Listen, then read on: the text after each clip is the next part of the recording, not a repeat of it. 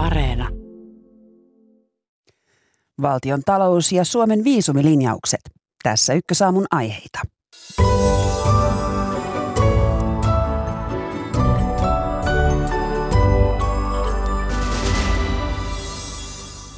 Valtiovarainministeriön mukaan taantumaa ei voi poissulkea.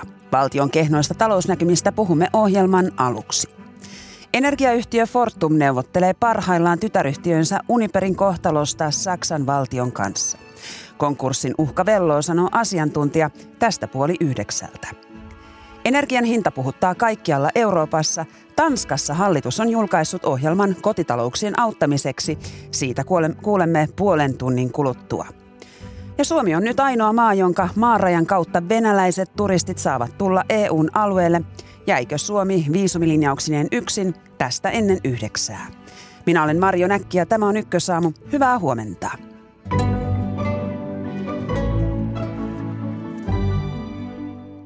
Hyvää huomenta ja tervetuloa Ykkösaamuun budjettipäällikkö Mika Niemelä valtiovarainministeriöstä. Hyvää huomenta. Ja hyvää huomenta poliittisen talouden tutkija, tutkijatohtori Lauri Holappa Helsingin yliopistosta. Huomenta.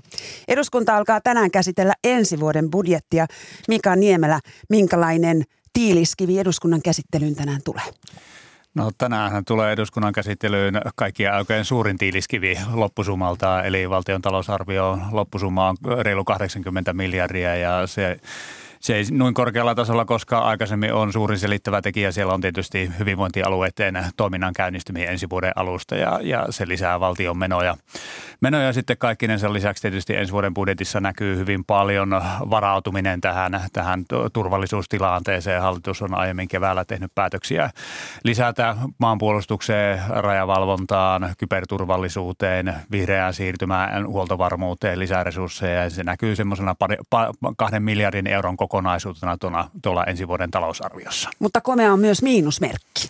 Kyllä, eli tota, kaiken kaikkiaan me budjetti on 8 miljardia euroa alijäämäinen, eli 10 prosenttia valtion menoista tällä hetkellä niin tota, ensi, ensi vuonna tullaan rahoittamaan velkarahalla. Eikä, tästä ole, eikä tässä summassa ole mukana näitä energiayhtiön vakuusrahoja tai Fortumin yli kahden miljardin siltarahoitusta? Öö, no ne ei ole tuossa ensi vuoden talousarviossa näy, että ne on tänä, tämän vuoden lisäbudjetilla budjetoituja menoja ja ne käytännössä sitten realisoituessaan tulee näkymään joko tämän vuoden puolella puolella, jos, jos lainoja tullaan myöntämään ja niitä nostamaan, mutta tietysti jos niitä jonkun verran siirtyy myös ensi vuoden myönnettäväksi, niin ne sitten tulee lisäämään ensi vuoden alijäämälukuja. Toki ne on sitten pois tämän vuoden alijäämäluvuista. No Lauri Holappa, millä mielin sinä tätä ensi vuoden budjettikirjasta olet lukenut? No tota, ei tässä budjetissa nyt ottaa huomioon tämän taloudellisen tilanteen. Tässä on mitään nyt dramaattisen yllättävää. Että tota, ja monet näet tähän liittyvät asiat on ollut tiedossa jo hyvän aikaa, myös liittyen näihin maanpuolustukseen liittyvät seikat ja sitten tähän hyvinvointialueisiin ja näin poispäin. Et si- siinä mielessä niin tässä tämä budjetti, budjetti itsessään ei ole mitenkään nähdäkseni kauhean dramaattinen, että enemmän se kysymys liittyy tähän taloudelliseen tilanteeseen ylipäätään.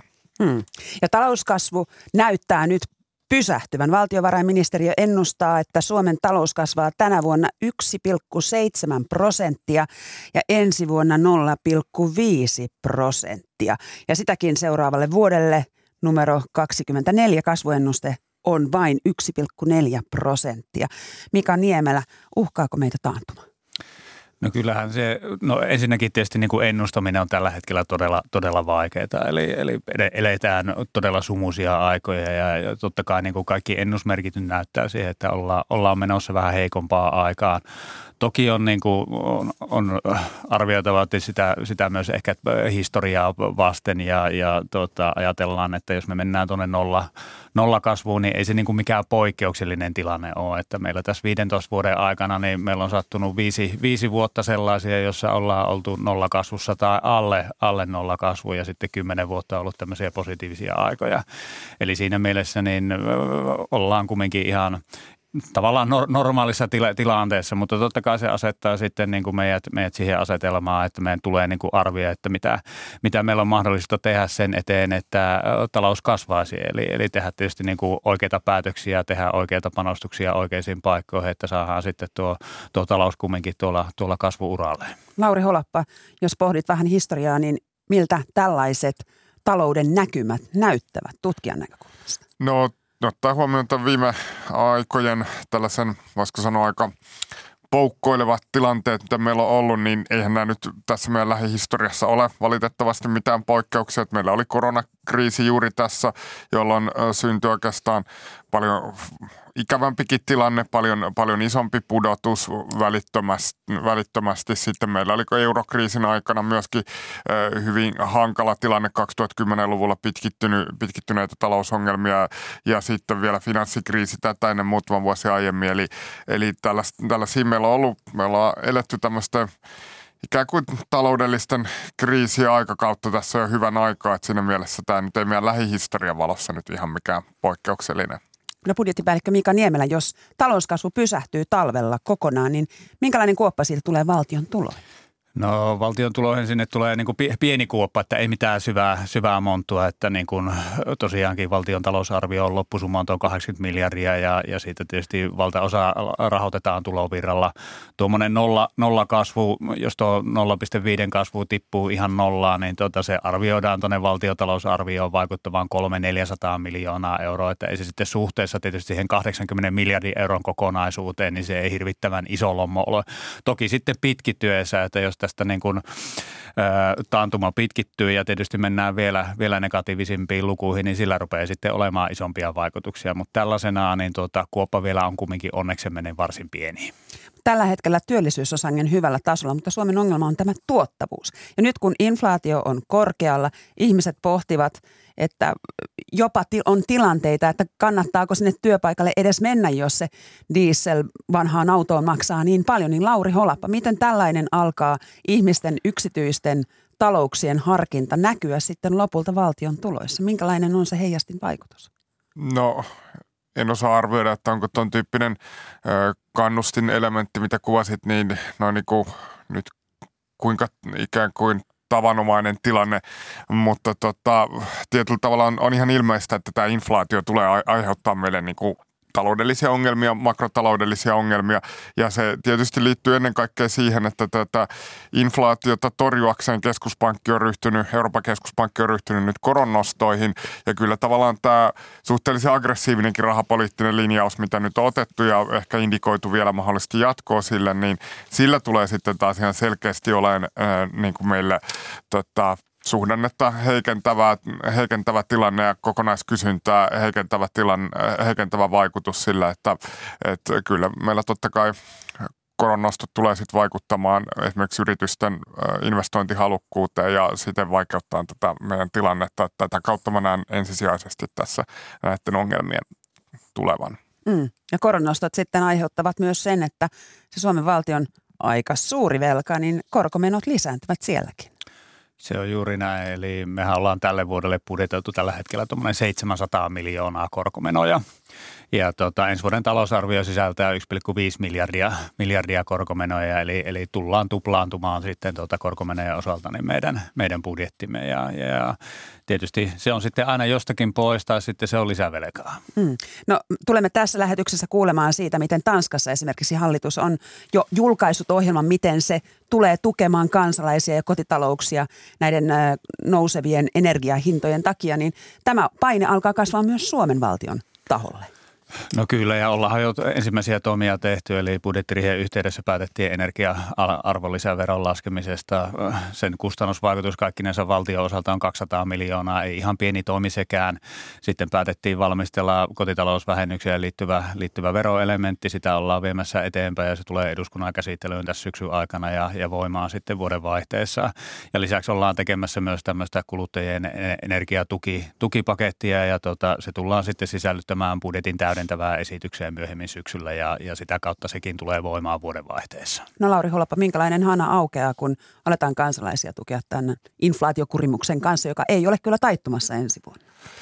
No tota, ei siitä nyt välttämättä mitään eh, dramaattista hanaa aukea siinä mielessä, että kysymys kuitenkin toivon mukaan on aika tilapäisestä ilmiöstä, liittyy tietenkin tähän hyökkäyssotaan ja sen seuraukset osittain liitoksissa sitten tähän turvallisuuspoliittisen tilanteen ikään kuin kehittymiseen ja näin poispäin, mutta on, on varmaankin ihan selvää, että siinä vaiheessa kun inflaatio lähtee yllättäen näin voimakkaasti nousuun ja energiahinnat lähtee voimakkaasti nousuun, niin erityisesti tota, pienituloisille talouksille ja sitten niille kotitalouksille, jo, jo, joille, tota, jotka tästä erityisesti kärsii esimerkiksi sitten sähköä lämmittäville, niin tota, erilaisia niin kuin, tota, tukiratkaisuja on välttämätöntä tehdä, jotta ikään kuin elämisen edellytykset tässäkin tilanteessa täyttyy. Ja tärkeää tässä tietysti on myös, että ne, ne toimet, mitä tehdään, niin ne on mahdollisimman hyvin kohdentuvia niihin, niihin toimijoihin, jotka niin kuin eniten kärsii tästä, tästä tilanteesta. Ja sitten ennen kaikkea, että ne on määräaikaisia. Eli nytkin me puhutaan paljon siitä niin kuin ydin, ydintalvesta, sähköhinnoista siellä, siellä ydintalven aikana, niin, niin on tärkeää, että, että pystytään tekemään kohdennettuja määräaikaisia. Se on myös valtion talouden kannalta fiksua. Kuinka kestävää on se, että vuosi vuoden jälkeen tehdään tällaisia miljardivelkaisia valtion budjetteja? No tällähän hetkellähän tilanne ei näytä mitenkään erityisen synkältä, että se ehkä tässä julkisessa keskustelussa ei ole tullut hirveästi esiin se, että nythän nimenomaan valtiovarainministeriö ö, tota, arvioi, että tänä vuonna itse asiassa julkinen velkasuhde on laskemassa. Et, et tietyllä tavalla totta kai... Inflaation takia. No ja sitten meillä on tietysti ollut myös, jos me ajatellaan, niin meidän toipuminen kuitenkin koronapandemian taloudellista seurauksista oli aika nopeata.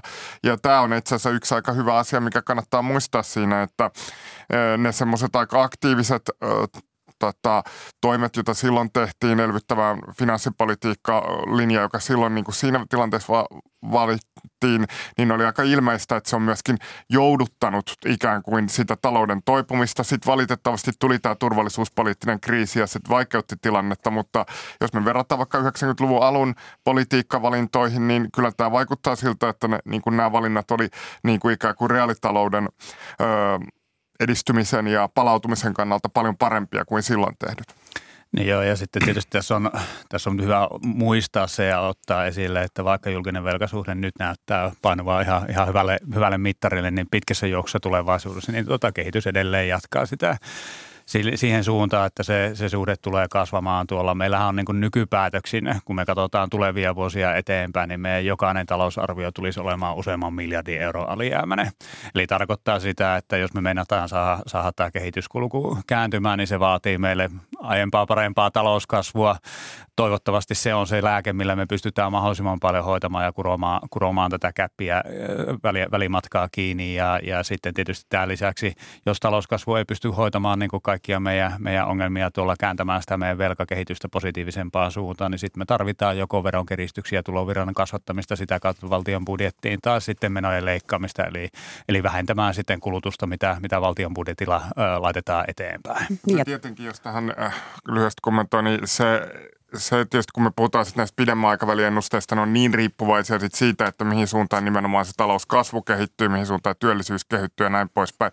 Se epävarmuudet näissä kasvaa huomattavasti suuremmiksi. Se, mikä me ta- tietyllä tavalla aika varmuudella voidaan sanoa, että tällä hetkellä kuitenkin se ikään kuin velkaantuminen nyt tässä lähitulevaisuudessa taittunut. Sitten totta kai on selvää, että meillä on ikääntymiseen liittyvät dynamiikat olemassa. Meillä on tiettyjä haasteita, mutta, mutta se mikä on ihmisten mun mielestä hyvä ymmärtää, että näihin liittyy sitten jo paljon enemmän spekulatiivisia elementtejä. Se, mikä me nähdään varmuudella, on se, että kuitenkin tota, tämä, tällä hetkellä tämä tänä vuonna velk- velkasuhde on jäämässä alemmas kuin aiemmin. Mm. No Suomessa on vanhoina hyvinä aikoina puhuttiin menokehyksistä. Mitä siellä valtiovarainministeriössä Mika Niemelä, niin onko siellä kehyksiä enää olemassakaan? Kyllähän kehykset on olemassa ja, ja toki näin, että tällä vaalikaudella niin kriiseistä johtuen on, on niin kuin kaksi kertaa joutu tekemään kehyspoikkeamia. En siis koronan johdosta ylitettiin kehystä, kehystä ja, ja, se oli varmasti perusteltua siinä, va, siinä tilanteessa. Ja sitten Venäjä, Venäjä hyökkäyssota Ukraina niin aiheutti toisen, toisen kehyspoikkeamaan. Ja kyllä me tällä hetkellä valmistaudutaan tietysti niin kuin tulevaan vaalikauteen ja, ja me pohditaan sitä, että kuinka tätä nykyistä järjestelmää tulee kehittää. On, on täysin selvää, että nykyinen järjestelmä ei ole ollut toimiva. Sitä on jouduttu, jouduttu pari kertaa puhkomaan ja meidän täytyy sitten pystyä rakentamaan tuleville vaalikausille poliittisille päätöksentekijöille semmoinen järjestelmä, joka, joka on hallittava ja, ja joka sitten mahdollistaa sen pidemmän ja, ja tietysti keskipitkän niin kuin fiksun, fiksun finanssipoliittisen suunnittelun.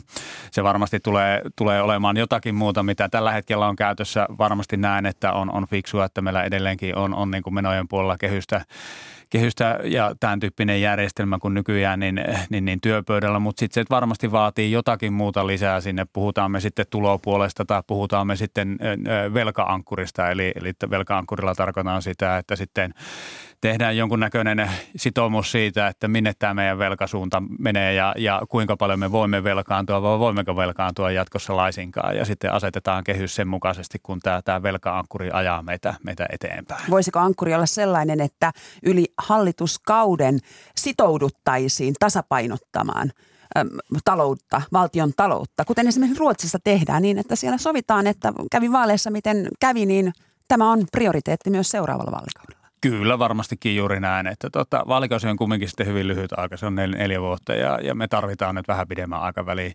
aikavälin suunnittelua ja sitoutumista siihen.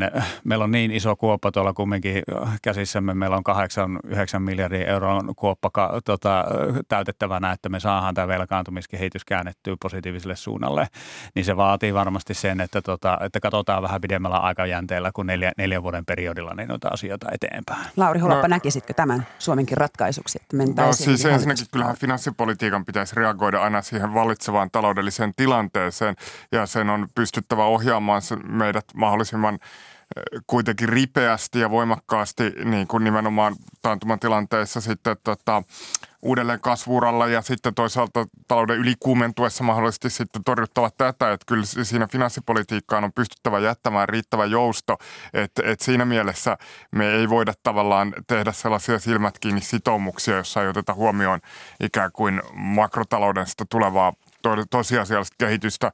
Sinänsä niin kuin varmasti tietenkin kehysjärjestelmässä on paljonkin kehitettäviä äh, piirteitä ja on, olisi niin kuin varmasti mahdollista tehdä siihen sillä, se, tai kehittää sitä sellaiseen suuntaan, jolloin tällaisia ei me ei tarvitse tehdä niin paljon tämmöisiä kehyspoikkeuksia, vaan tämä niin kuin mahdollisuus ikään kuin tarvittaessa tehdä tällaisia niin kuin vaikka elvyttäviä ratkaisuja olisi ikään kuin sisään kirjoitettu siihen ja silloin kun talous sukeltaisi, niin sitä joustoa tulisi ikään kuin enemmän ja näin poispäin. Yksi asia on myöskin sitten tulopuolen huomioon ottaminen tässä kehyksessä, että tällä hetkellähän se on puhdas menokehys, mikä mahdollistaa sellaiselle hallitukselle, joka niin haluaisi tehdä vaikka täysin edesvastuttamat ikään kuin äh, miljardiluokan veron veronalennukset, joilla on julkiselle taloudelle aivan yhtä kielteiset vaikutukset kuin näillä menopuolen toimenpiteillä. Että kehitettävää järjestelmässä niin kuin varmasti on, mutta sitten, että mihin, mihin se kehitys kohdistuu on varmaan se kysymys. Lyhyesti niin, ehkä tuohon lyhyesti voi sanoa, että se on juuri, juuri näin, että, että varmasti on tärkeää, että jatkossa varmistetaan se, että meillä on riittävät, riittävät puskurit olemassa siellä, siellä julkisella puolella silloin, kun meidän on tarve reagoida. Että se me varmasti ollaan tästä kriisistä opittu, että meillä ei näin ole ollut ollut ja, tota, ja se me kyllä tiedetään sitten historiasta myös faktana, että tota, näiden 15 vuoden aikana niin me ei ole onnistunut sitä riittävää puskuria keräämään sinne. Eli tota, että, että tämäkin on, on varmasti semmoinen tieto, mikä on hyvä, hyvä tuolla takataskussa pitää mukana, kun mietitään niitä tulevaisuuden ratkaisuja eteenpäin. No niin, ja keskustelu jatkuu tänään eduskunnassa, jossa siis aletaan käsitellä ensi vuoden budjettia tänään. Kiitoksia käynnistä Ykkösaamussa budjettipäällikkö Mika Niemelä valtiovarainministeriöstä ja poliittisen talouden tutkija, tutkija tohtori Lauri Holappa Helsingin yliopistosta. Kiitos. Kiitos.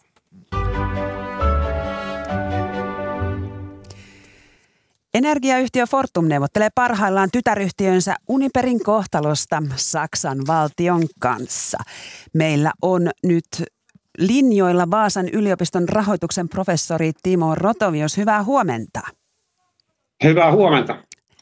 Mikäs on sinun mielipiteesi tällä hetkellä näistä neuvotteluista, joita siis Fortum käy Saksan valtion kanssa Uniperin kohtalosta? Mitä Saksan kannattaisi tai Suomen kannattaisi tehdä?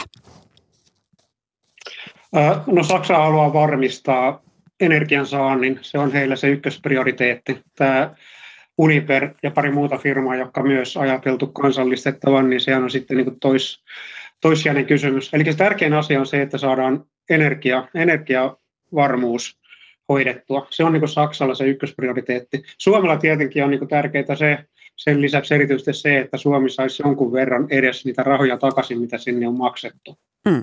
Niin, tässä tuli nyt tämä, että Saksa voisi todella kansallistaa energiayhtiö Uniperi. Miten voi valtio kansallistaa yhtiön, jonka omistaja on Fortum, joka taas on sitten Suomen valtion pääomisteinen firma? Miten tämmöinen onnistuu? Tai miten tämä on mahdollista? Joo, ei se ihan yksinkertaista ole.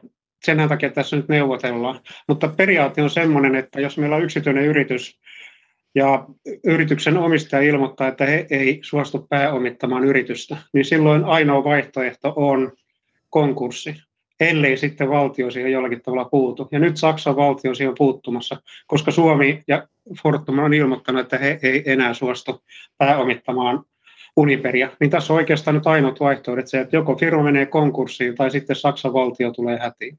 Miten kuvailet tilannetta? Onko Fortum nyt pakenemassa tästä tilanteesta ikään kuin häntä koipiensa välissä? Äh, no totta kai sillä tavalla voidaan sanoa, että jos kerran ilmoitetaan, että ei enää haluta kantaa vastuuta omistamastaan yrityksestä, niin totta kai sinne silloin niin kuin ollaan pakenemassa. Se on tietenkin toinen asia, että onko se järkevää vai ei, että tämmöisessä tilanteessa, kun ne tappio, tappiot koko ajan kasvaa, kasautuu aivan niin tota järkyttävää tahtia, niin se voi tietenkin olla ihan, jär, ihan niin tota järkevääkin. Hmm. No tä, tässä taidettiin mennä vähän takamus edellä puuhun jo alun alkaenkin, kun Fortum hankki itseään huomattavasti suuremman energiayhtiön Uniperin. Tekikö Fortum jo silloin aikanaan munauksen, kun se päätti hankkia tämmöisen jättimäisen energiayhtiön? Joo, tämä Uniperhan on niin tota, liikevaihdoltaan kymmenen kertaa suurempi kuin Fortumi. Ja yleensä niin tota, me tiedetään, että jos joku toinen yritys ostaa jonkun toisen yrityksen, joka on edes itsensä kokoinen, eli suunnilleen saman kokoinen kuin se ostava yritys, niin aika usein nämä epäonnistuu. Se vaatii todella huolellista paneutumista ja selvittämistä, että missä tämä yritys on. Mutta nythän Fortumilta esimerkiksi jäi tämä due diligence tekemättä. Eli se due diligence tarkoittaa sitä, että se yritys, kaikki tilinpäätökset ja muut käydään todella tarkasti läpi ja tongitaan se yritys perinpohjaisesti ja katsotaan, että siellä ei ole mitään yllätyksiä. Ja nythän kävi niin, että siellä olikin tämmöinen yllätys. Niin, ja yllätys oli se, että Uniper olisi sitoutunut Venäjän kaasumarkkinoihin tai ikään kuin toi sitä kaasua, ja hanat ovat nyt kiinni. Äh, joo, siis se oli periaatteessa ongelma oli se, että Uniper ei ole suojannut näitä kaasuostoja millään tavalla. Se on etukäteen kyllä myynyt halvalla hinnalla eteenpäin sitä kaasua, jota se ei omista, ja luotti siihen, että Venäjältä saadaan halpaa kaasua jatkossakin, jolloin sitä ei tarvitse suojata. Eli nimenomaan, että tämä suojaamatta jättäminen, se oli tässä niin kuin se iso, iso ongelma, minkä takia tämä nyt on sitten niin kuin läjähtänyt käsiin. No professori Timo Rotovius, mi, mi, millä tavoin uskot, että Fortum tästä sotkustaan selviää? No kyllä Fortum varmaan selviää viimeistään varmasti sillä tavalla, että valtio sitä auttaa. Meillä on ongelma se, että nyt Suomessakin valtio on ilmoittanut, että Fortumia ei pääomiteta mutta mä luulen, että se nyt ei varmaan loppujen lopuksi pidä paikkaansa, vaan se on todennäköisesti johtuu vain siitä, että näin vaalien alla ei uskalleta laittaa lisää rahaa, mutta ennen pitkään se on niin pakko. Eli sitä kautta kyllä varmaan Fortumi, Fortumi todennäköisesti selviää. Mm. No Fortum on kesällä rahoittanut yhteensä kahdeksalla miljardilla uh, Uniperia, siitä neljä miljardia euroa oli lainaa ja saman verran vakuuksia. Ja tämä on nyt se summa, johon jo aiemmin viittasit, mitä Fortum nyt pyrkii näissä neuvotteluissa saamaan takaisin uh, Uniperistä. Luuletko, että se onnistuu? Joo, mehän ei nyt ottaen tiedetä, että mistä siellä neuvotellaan, että onko nämä, nämä niin tota, kaksi erää just ne, mistä neuvotellaan, ja liittyykö tämä myös jotenkin siihen, että Fortumin pitäisi saada jotakin maksamistaan osakkeista, siitä hinnasta jotakin takaisin. Sitä me ei tiedetä. Mutta todennäköistä on, että esimerkiksi justiin nämä kaksi neljän miljardin erää, niin niistä neuvoteltaisiin. Ja se on, että jos Uniper pelastetaan, niin totta kai silloin, kun sinne on lainaa annettu, niin se jollakin aikavälillä todennäköisesti saadaan joskus takaisin. Ja myös niin tota, takauksilla voisi ajatella näin, että jos yritys niin tota, pysyy pystyssä, niin periaatteessa niidenkin nekin pitäisi saada takaisin. Mutta tietenkin nyt, kun tämä on vaihtoehto on se, että mennään konkurssiin, niin toki mitä tahansa voidaan sopia. Ei ole ollenkaan varmaa, että nämä molemmat erät ainakaan kokonaisuudessaan saataisiin takaisin. Kumman firman konkurssiin nyt viittaa, Uniper vai Fortumin? Uniper. Saksalais-suomalaisen kauppakamarin toimitusjohtaja Jan Feller antoi eilen illalla A-studiossa ö, sellaisen sisäpiirin näkymän tähän Saksan keskusteluun. Ja hänen mukaansa Suomen huoli on Saksassa keskellä energiakriisiä vain yksi asia muiden joukossa. Ja siellä vähän ihmetellään, miksi Suomelle pitäisi maksaa mitään korvauksia siitä, että Saksa pelastaa suomalaisen yrityksen konkurssista. Timo Rotovius, arveletko, että suomalaisten neuvottelijoiden ja saksalaisten neuvottelijoiden näkemykset eroavat näin radikaalisti toisistaan? Kyllä se on erittäin todennäköistä. Kyllähän se Saksan näkökulmasta näin onkin, että Fortum on ostanut jotakin roskaa ja nyt Saksan valtio sen pelastaa. Että minkä takia sitten pitäisi siitä vielä tälle pelastettavalle jotakin maksaa, niin totta kai heidän, heidän näkökulmansa on tämä. Hmm. No Uniperissa on tämän kaasuliiketoiminnan lisäksi äh, kiinnostavaa ähm, tuuli- ja vesivoimalaa. Luuletko, että, että näistä, tämähän oli jossain vaiheessa myös Fortumin ikään kuin tahtotila, että sieltä saataisiin pilkottua näitä ikään kuin terveempiä tai tulevaisuuteen katsovia osia erikseen. Luuletko, että tällainen paloittelu vielä onnistuisi? No sehän olisi tietenkin se, mitä Fortum ja Suomi toivoo, mutta kun ajatellaan, että nämä, tosiaan nämä Pohjoismaiden ydin- ja vesivoima ja mitä on muuallakin jonkun verran samaa, niin sehän on ainoa tällä hetkellä kuranttitavara, mitä Uniperi omistaa. Niin olisi aika erikoista, että Saksan hallitus niistä nyt sitten suostuisi luopumaan. Eli erittäin todennäköisesti halutaan pitää, pitää tämä terveosa edelleen Uniperissä, jotta siinä olisi tulevaisuudessa että jonkunnäköistä toivoa siitä, että sieltä saadaan jotain tuottoakin. Hmm. No miten luulet tämän Fortumin retken nyt opettaneen ä, Suomen valtiolle ä, pörssiyhtiön omistajana? Minkälaisia kotiläksyjä tästä on nyt ehkä koitunut? No kyllä tämä kertoo hyvin siitä, että minkälaisia isoja ongelmia meillä on, jos valtio on isona enemmistöomistajana jossain yksityisessä yrityksessä, pörssiyrityksessä. Se pää, kaikki päätöksenteko vaikeutuu oleellisesti. Et se on niin toisaalta valtio oikeastaan ei, ei niin saisi puuttua yrityksen toimintaan, mutta toisaalta taas vaaditaan, että sen pitäisi sinne puuttua. Ja sitten esimerkiksi nyt, mikä on ongelma Fortumilla, että niitä on rahat loppu, se täytyisi ehdottomasti pääomittaa. Mutta jos valtio on päättänyt, että ei sitä pääomita, vaan mieluummin järjestetään jonkunnäköisiä erikoisia paketteja, joilla yritetään yritystä pelastaa, niin totta kai nämä kaikki on, kaikki on isoja ongelmia. Normaali tilanteessa tämmöinen, että jos nähtäisi, jos omistaja näkisi, että meillä on yritys, joka nyt tällä hetkellä on vaikeuksissa, mutta jolla on hyvä tulevaisuus, niin totta kai se silloin pääomitettaisiin, jotta päästäisiin niistä vaikeuksista ylittää. Se on se normaali tapa, mutta nyt jostain syystä, kun me ollaan valtion iso omistaja, ja meillä on vielä vaalit tulossa, niin kaikki vaikuttaa kaikkeen. Ja tämä tekee sen, tämä on yksi asia, minkä takia tuo valtioomistus on ongelmallinen tämän tyyppisissä yrityksissä. Fortumin kohtalo puhuttaa varmasti jatkossakin, mutta kiitoksia näistä näkemyksistä Vaasan yliopiston rahoituksen professori Timo Rotavius ja hyvää päivänjatkoa. Kiitos samoin.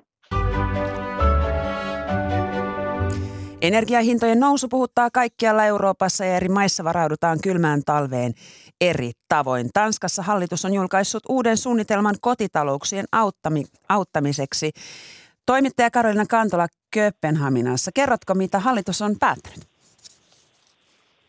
No tosiaan energian hinta täälläkin kurittaa ja juuri hiljattain Tanska hallitus asetti er, energiahinnalle tämmöisen hintakaton. No siitähän on siellä Suomessakin puhuttu, mutta tässä on kyse tavallaan valtion antamasta lainasta silloin, kun energialaskut nousee tietyn summan yli. Hmm. No kuka tästä auttamiskeinosta nyt hyötyy erityisesti? No kotitalouksia varten tämä on erityisesti suunnitellut, eli jos sähkö, kaasu, lämpöpumppu tai kaukolämpölaskun hinta ylittää viime vuoden syksyn hinnan, mitä se todennäköisesti monella tekee, niin sen ylimääräisen osan sitten voi halutessaan maksaa osissa. Ja maksuaikaa tässä on korkeintaan viisi vuotta. Ja hallitus on kyllä sanonut, että myös yrityksille pitäisi, pyritään luomaan tämmöinen vastaavanlainen diili. Miten Tanskan hallitus on perustellut tätä tukiratkaisua? No, tämä on toki yksi tapa turvata kotitalouksien kyky selvitä nyt ainakin talvella sähkölaskustaan, että tämän hintakattoratkaisun on tarkoitus olla nyt ainakin vuoden voimassa. Ja lainan korko olisi aika maltillinen noin 2 prosenttia. No miten tähän päätöksen on suhtauduttu siellä Tanskassa? No kyllä analyytikot esimerkiksi on, ovat suhtautuneet positiivisesti tällaiseen ratkaisuun. Samalla tietenkin maininneet, että tämä ei yksistään riitä, että erityisesti kaikkein heikoimmassa asemassa oleville kotitalouksille pitäisi suunnitella muitakin ratkaisuja, että kyllähän kotitalouksien pitää olla valmis maksamaan tämä laina ennemmin tai myöhemmin vaikkakin osissa. Ja samoin muilta puolueilta on tullut äh, samanlaista viestiä, että esimerkiksi opiskelijapuolue Venstre tukee kyllä tätä ehdotusta, mutta haluaisi alentaa esimerkiksi sähköveroa nyt mahdollisimman pian. Ja on hallitus kyllä sanonutkin, että lisäkeinoja selvitetään, että kansalaisten tilanne voisi helpottua tässä talven mittaan. Hmm. No minkälaisia hintojen korotuksia siellä Tanskassa ylipäätään on nyt nähty? No, hurjia korotuksia kyllä, että sekä kaasun että sähköhinta on noin 170 prosenttia korkeampi viime vuoden vastaavaan aikaan verrattuna. Että nyt esimerkiksi sähköhinta on uh, yli puoli euroa uh, per kilowattitunti, eli yli, yli 50 eurosenttiä. Ja hallitus on jo keväästä asti kannustanut eri tavoin kotitalouksia siirtymään esimerkiksi kaukolämpöön. Ja tämä on tietenkin taloudellisesti ja ekologisesti parempi vaihtoehto. Ja sitten Tanskalla on näitä suuria uusiutuvan energiahankkeita, niin niiden tarkoitus on myös, myös lähi, mutta toki pidemmällä tulevaisuudessa sitten laskea energian hintaa. Kiitoksia toimittaja Karoliina Kantola sinne Kööpenhaminaan.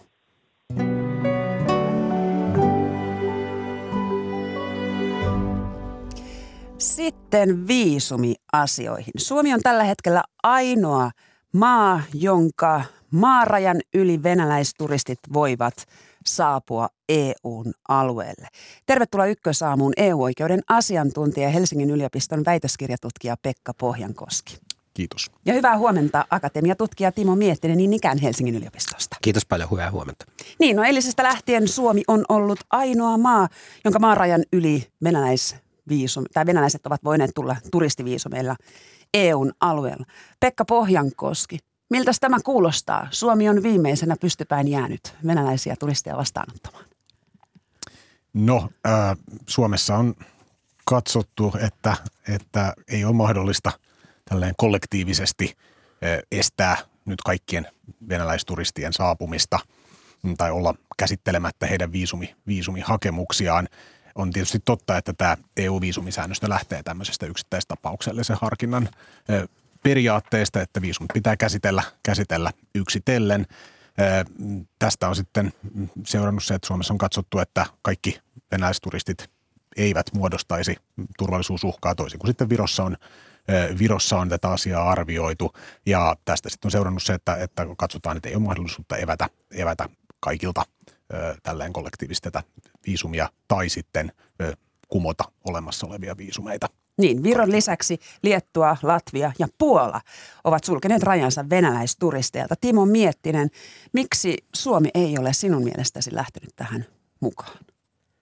Niin no ensinnäkin pitää todeta, että tämä, vaikka tämä maaraja on nyt auki, niin tämä Suomi ei kuitenkaan ole se kaikista tärkein kauttakulkureitti, kun ajatellaan, millä tavalla venäläiset pääsee esimerkiksi suosittuihin Etelä-Euroopan lomakohteisiin, vaan tässä esimerkiksi Turkki ja Israel, johon lentoyhteydet on auki, on edelleen näitä merkittävimpiä. Ja sen takia ja tämä varmaan osin vaikuttaa myös Suomen ratkaisuun ja Suomen ajattelutapaan siinä, että, että jotta nämä pakotteet olisi tehokkaita, niin niistä olisi hyvä päästä sopuun EU-tasolla. Ja Suomi on tosiaan tulkinnut tätä kysymystä hieman eri tavoin kuin nämä muut maat.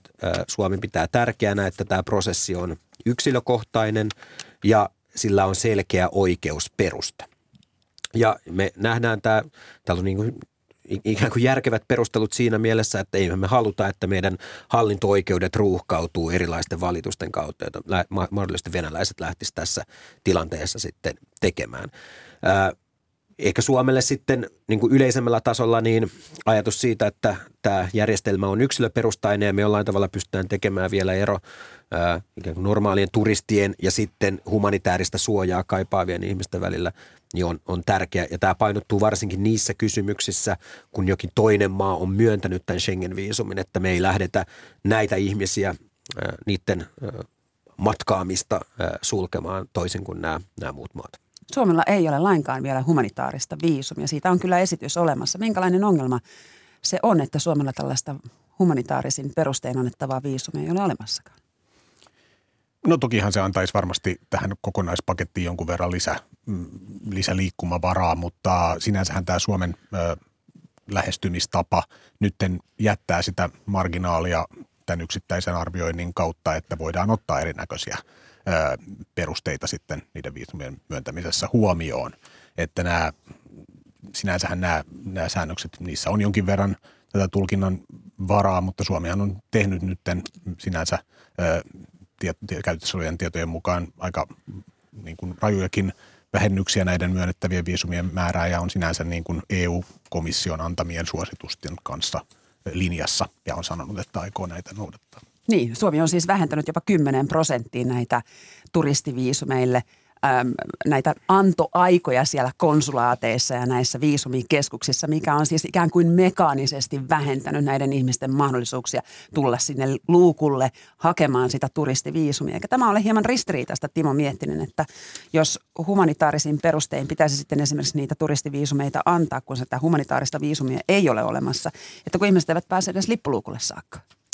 No mä oon käsittänyt, että vaikka nyt en ole tämän prosessin asiantuntija ihan kaikista teknisistä yksityiskohdista, niin mä oon käsittänyt, että tässä ajanvarauksessa se yksi kriteeri, jolla näitä aikoja annetaan, liittyy jo lähtökohtaisesti siihen, että ää, hakeeko ikään kuin normaalein turistisyin vai hakeeko jollain humanitaarisella tai muulla perusteella tätä, ää, tätä viisumia. Ja, ja käsittääkseni se on jo jollain tavalla otettu huomioon näissä ajoissa, joita ihmisille annetaan, mutta että nämä on sen verran yksityiskohtaisia – kysymyksiä, jotka liittyy tähän viisumiprosessiin, että siitä ei nyt sen, sen tarkemmin osaa kantaa. Pekka Pohjankoski, kerro sinä oma näkemyksesi, jos tällaisella mekaanisella rajoitustoimenpiteellä estetään ikään kuin turistiviisumien anto ja sitten siinä on jonkinlaiset muut kriteerit, joiden mukaan sitten katsotaan, että siellä voisi olla tällaista humanitaarista tarvetta, niin onko se, onko se kestävää, jos se on mekaanista eikä ikään kuin linjauksista tulevaa toimintaa? No kuten sanottu, kyllähän tässä nyt lähdetään siitä ja Suomi lähtee, että, että tämä viisumisäännöstö edellyttää tätä yksittäistä, yksittäistä viisumikäsittelyä. Ja, ja nähdäkseni se, että jos me vähennetään niitä määriä ja jos niitä tosiaan kohdistetaan tällä tavalla ikään kuin nimenomaan turistiviisumeihin, niin kyllä silloin on varmaan mahdollisuus ottaa huomioon nimenomaan. Et en nyt näkisi, että se olisi välttämättä tässä Suomen lähestymisessä ongelmana nyt se, että etteikö tätä nimenomaan pystyttäisi sitä yksilöllistä harkintaa toteuttamaan. Että kritiikkiä on kohdistettu nimenomaan siihen, että pitäisi ehkä rajumpia toimia tehdä näiden osalta. Mm. No Viron ulkopoliittisen instituutin johtaja Kristi Raik sanoi A-studiossa viime viikolla, että Suomen linja on ollut ristiriitainen. Toisaalta todetaan, että turismin ei pitäisi jatkua normaalin tapaan, mutta ei kuitenkaan ole otettu käyttöön rajoituksia. Timo Miettinen, onko tällainen kritiikki paikallaan? No varmasti on, on hyvä, että Suomenkin linjaa kyseenalaistetaan, mutta että mä en ikään kuin mä en ymmärrä, että missä tässä, tässä se ristiriita nyt varsinaisesti oli. Että Suomi, Suomihan on tehnyt kaikki nämä toimenpiteet nimenomaan komission suositusten mukaisesti. Komissio on todennut, että jäsenmailla on liikkumavaraa tässä kysymyksessä ja Suomi on päättänyt te- käyttää sitä liikkumavaraa vähentämällä sitä viisumien määrää – ei luomalla sitten uutta oikeutta, joka olisi mahdollisesti Schengen-sääntöjen kanssa ristiriidassa, tai sitten lähtemällä aika radikaalisti tulkitsemaan sitä Schengen-säännöstöä siten, että jokainen venäläinen muodostaisi turvallisuusuhan Suomelle. Joten äh, kyllä se musta Suomen kanta on niin omista lähtökohdistaan käsin äh, ihan perusteltu, mutta niin kuin Pekka tuossa totesi aikaisemmin, niin äh, Totta kai sitten on niin kysymyksiä, että pitäisikö tämän linjan olla vielä tiukempi ja pitäisikö sen kohdistua myös niihin viisumeihin, jotka joku toinen Schengen-maa on myöntänyt. Ja, ja siinä ehkä Tämä on hyvä, että tämä keskustelu niin kuin nousee, nousee esiin ja nyt katsotaan, mitä se tarkoittaa Puolan ja Baltian maiden kohdalla, mutta itse tietysti pidän sitä myös osin vähän ongelmallisena, että jos ikään kuin jo myönnettyjä viisumia, jotka saattaa olla osin myös humanitaarisilla perusteilla, jos niitä aletaan perumaan sitten näiden maiden rajalla, niin välttämättä se järjestelmän tavoite ei kyllä tässä toteudu. Niin, tässä itse asiassa Baltian maat ja Puola, niin kuin Timo sanoit, niin ovat lähteneet ikään kuin perumaan myös muiden maiden ja ylipäätään jo myönnettyjä viisumeita. Niin Pekka Pohjankoski, tätä ilmeisesti Suomen, suomalaisviranomaiset eivät tunnista, että voitaisiin alkaa perua jo annettuja viisumeita ilman kunnollista yksilöön kohdistuvaa syytä. No, no juurikin näin, että yksilöön kohdistuva syy toki tarvitaan, että viisumisäännöstö tuntee toki mahdollisuuden kumota jo annettuja viisumeita, jos näiden viisumien myöntöedellytykset ei enää täyty. Ja tietysti periaatteessa semmoinen ajatus, että jonkun yksilön kohdalla katsotaan, että hän muodostaa riskin yleiselle turvallisuudelle, niin viisumi voidaan kumota. Mutta, mutta juurikin näin Virossa testataan nyt ehkä jossain määrin tämän systeemin rajoja siinä mielessä, että, että, että tehdään aika radikaaleja tulkintoja – että ehkä tässä taustalla näkyy jonkun verran ongelmana se, että tällä viisumisäännöstöllä, joka lähtökohtaisesti on luotu siihen, että arvioidaan henkilön maahantulon edellytyksiä, niin sillä tehdään ulkopolitiikkaa ja kohdistetaan ikään kuin vähän pakotehenkisiä ö, sanktioita, pyritään kohdistamaan venäläisiin, venäläisten suhteen. Mm. Timo Miettinen, miten sinä kommentoisit ylipäätään EU-tasolla tätä keskustelua? Me olemme tietysti täällä Venäjän rajalla hieman erilaisessa asemassa kuin esimerkiksi Saksa, joka sitten taas on ollut hieman ehkä miten, lempeämpi näiden viisumien kieltojen suhteen? No mä sanoisin, että niin kuin Suomen linja tässä eurooppalaisessa vertailussa on jonkin verran tiukempi kuin keskimääräinen EU. Suomen, tämä, nämä viisumirajoitukset Suomessa, tämä määrien vähentäminen on ollut huomattavasti suurempaa kuin monessa EU-maassa ja monessa EU-maassa sitten on myös ylipäätänsä varauksia tällaisia niin kuin kollektiiviseksi miellettyjä rangaistuksia kohtaan. Ja tässä sun – esiin nostama Saksa nyt on yksi esimerkki. Kun Olaf Scholzilta kysyttiin tästä asiasta, niin hänen se ensimmäinen vastaus liittyi siihen, että tämän tyyppiset kollektiiviset rangaistukset ei ole ikään kuin EUn ei pelkästään EU-oikeuden mukaisia, vaan EUn toimintaperiaatteiden mukaisia. Ne liittyy ehkä laajempaan tämmöisen niin kuin kansainvälisoikeudellisiin periaatteisiin, joissa ajatellaan myös, että pakotteiden pitäisi jollain tavalla olla kohdennettuja. Ja sen takia ää, Saksassa, kuten muuallakin Euroopassa, niin ää, jonkin verran huolta on myös siihen, että rikkoisko tällainen niin kuin ikään kuin kokonaiskielto niin sitten näitä humanitaarista suojaa hakevien ihmisten toimintaedellytyksiä, heikentäisikö se mahdollisesti myös Venäjän kansalaisyhteiskunnan tulevia toimintaedellytyksiä, jos vaikka kriittisesti hallintoon suhtautuvien toimin, toimittajien liikkuvuutta rajoitettaisiin ja tämän tyyppiset keskustelut ja näkökulmat on ehkä sitten tässä suomalaisessa keskustelussa nyt viime päivinä jäänyt vähän vähemmälle huomiolle, kun meidän kannat on määrittynyt niin paljon tämän puolen ja Baltian esimerkin mukaisesti. Niin, eli ikään kuin niin kuin Pekka jo sanoit, politiikan teko on nyt tunkeutunut näihin viisumeidenkin myöntöön, mutta eikö laki ole aina ikään kuin ajassa tulkittava asia? Eli voiko tässä olemassa olevaa lainsäädäntöä myös tulkita nyt toisin?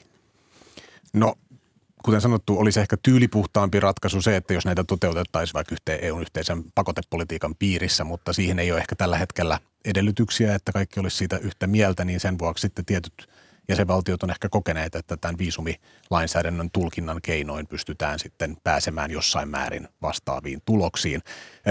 No, se ottamat kantaa siihen, että kumpi näistä nyt on sitten niin kuin uskottavampi tulkintamalli, niin voidaan kuitenkin todeta, että on niin kuin mahdollista argumentoida vähän eri tavoin tämän viisumisäännöstön piirissä ja, ja siinä suhteessa nyt sitten, mm, sitten tämä oikeuden ja politiikan rajapinta tulee jossain määrin näkyviin, että tämä poliittiset arvostukset ja painotukset voi sitten niin kuin vähän näkyä siinä, että minkälaista tulkintaa sitten ajetaan myös. Jos EU-lain, EU-oikeuden asiantuntijana ajattelet, että Suomi nyt alkaisi kiristää näitä viisumiehtoja, niin tarvittaisiinko Suomessa sitten jonkinlaista lain, lainsäädännöllistä muutosta näihin nyt olemassa oleviin lakeihin? No sinänsähän tämä, tämä viisumisäännöstö on EU-lainsäädäntöä ja sitä, jos siihen tehtäisiin muutoksia, niin se toteutettaisiin EU-tasolla. Oikeuskansleri Pöysti on todennut, että, että Suomessa tulisi harkita tämän kansallisen pakotelainsäädännön kehittämistä. Että koska katsotaan, että tällä hetkellä se lähinnä, lähinnä soveltuu näiden YK-lähtöisten ja EU-lähtöisten pakotteiden täytäntöönpanoon ja että, että tämän, tämä lainsäädäntö ainakin voisi sitten helpottaa, jos olisi tarve toteuttaa niin kuin Suomesta yksipuolisesti jonkinnäköisiä pakotteita. Totta kai tällaisten pakotteiden pitäisi olla joka tapauksessa EU-oikeuden kanssa sitten sopusoinnussa. Minkälaisia kiristyksiä sitten voisi tulla Suomen omaan pakotelainsäädäntöön? No niin siis, että jos kehitettäisiin tätä pakotelainsäädäntöä, sitä on nyt hirveän vaikea sanoa, mutta mä uskoisin, että tässä on niin kuin ajettu takaa sitä, että voitaisiin jonkinnäköisiä maahantulo, maahantulokieltoja tiettyihin ö, ihmisryhmiin ryhmiin kuvitella, mutta kuten sanottu, sen tulisi olla sitten ö, yhteen sopivaa EU-oikeuden kanssa ja se toki tekee siitä haastavaa. Ja, ja että sitä pitäisi varmasti nähdä, että se olisi osa tämmöistä ulkopolitiikkaa. Ja jos, jos EU ei sitten muodosta ulkopolitiikkansa piirissä näitä, niin että siellä olisi jonkun näköinen liikkumavara sitten jäsenvaltiolla, mutta sitä on vaikea sanoa nyt tälleen abstraktisti, että mitä se, mitä se olisi käytännössä. No Timo Miettinen, alkaako tässä nyt EUnkin tasolla olla liikehdintää siihen suuntaan, että ajatellaan, että venäläisillä olisi kollektiivin vastuu siitä, mitä Kremlissä on päätetty, kun päätettiin hyökkäyssodasta Ukrainaan? No kyllä mä ajattelen, että nämä olemassa olevat pakotteet jo tällä hetkellä heijastaa jonkinlaista ajatusta kollektiivisesta vastuusta. Ja ne on toimenpiteitä, jotka osuu hyvin vahvasti tavallisiin venäläisiin ja siinä mielessä musta tämän tyyppinen logiikka on jo jossain määrin hyväksytty. EUssa musta se keskimääräinen linja näyttää olevan kuitenkin se niin kuin komission suositusten mukainen, että jos tätä turistiliikennettä halutaan vähentää, niin kuin hyvin perusteltua on monen näkökulmasta – niin se tulisi tehdä parhaiten siten, että vähennetään yleisesti tätä annettavien viisumien määrää, ei niinkään luomalla uutta EU-lainsäädäntöä. No sitten toinen kysymys on se, että paljonhan voidaan tosiaan tehdä yhteisen ulko- ja turvallisuuspolitiikan piirissä, esimerkiksi laajentamalla henkilöpakotteita. Tämä olisi ihan niin kuin, musta järkevä kysymys ottaa, ottaa myös esiin, mutta että sitten toinen laaja kysymys on tämä ylipäätänsä tämä keskeinen ero tavallisiin turisteihin ja sitten erilaista humanitaarista suojelua tai muuta kaipaaviin ihmisiin. Ja, ja tämä on myös hyvin tärkeä periaate, josta mun nähdäkseni on, no, olisi hyvä pitää jatkossakin myös kiinni sekä Suomi, mutta myös Baltian maat tai ainakin Viro kaipaavat EUlta yhteistä linjaa. Pekka Pohjankoski, minkälaista linjaa sieltä peräänkuulutetaan? Onko siis EUnkin tasolla tarvetta tarkentaa näitä viisumilinjauksia?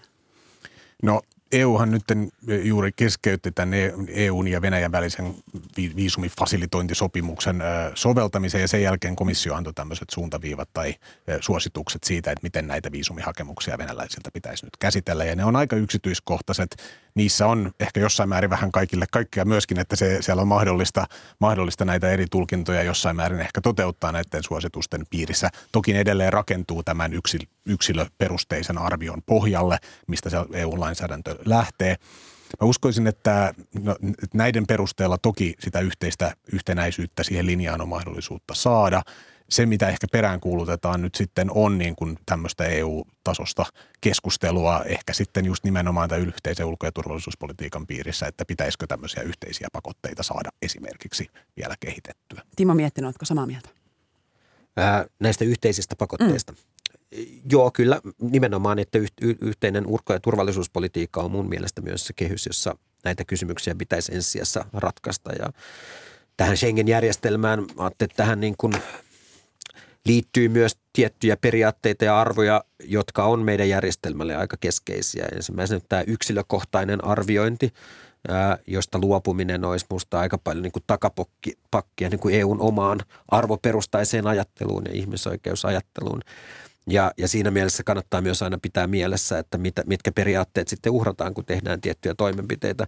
Toisena kysymyksenä vielä ehkä nostaisin, että nyt kun puhutaan Schengen-viisumeista, niin tämähän on hyvin niin kuin tietty kategoria. Meillä on paljon myös muita maahantuloväyliä, on ää, erilaisia esimerkiksi kultaisia passeja, EU-alueen passeja, joita tietyt maat on antaneet paljon venäläisille oligarkeille ja, ja nämä on ehkä sellaisia kysymyksiä, jotka sitten mun nähdäkseni ikään kuin tästä moraalisesta näkökulmasta on kyllä vielä enemmän kyseenalaisia kuin nämä, nämä lyhyen aikavälin Schengen-viisumit. Kiitoksia käynnistä EU-oikeuden asiantuntija ja Helsingin yliopiston väitöskirjatutkija Pekka Pohjankoski ja akatemiatutkija Timo Miettinen Helsingin yliopistosta. Ja hyvää päivänjatkoa molemmille.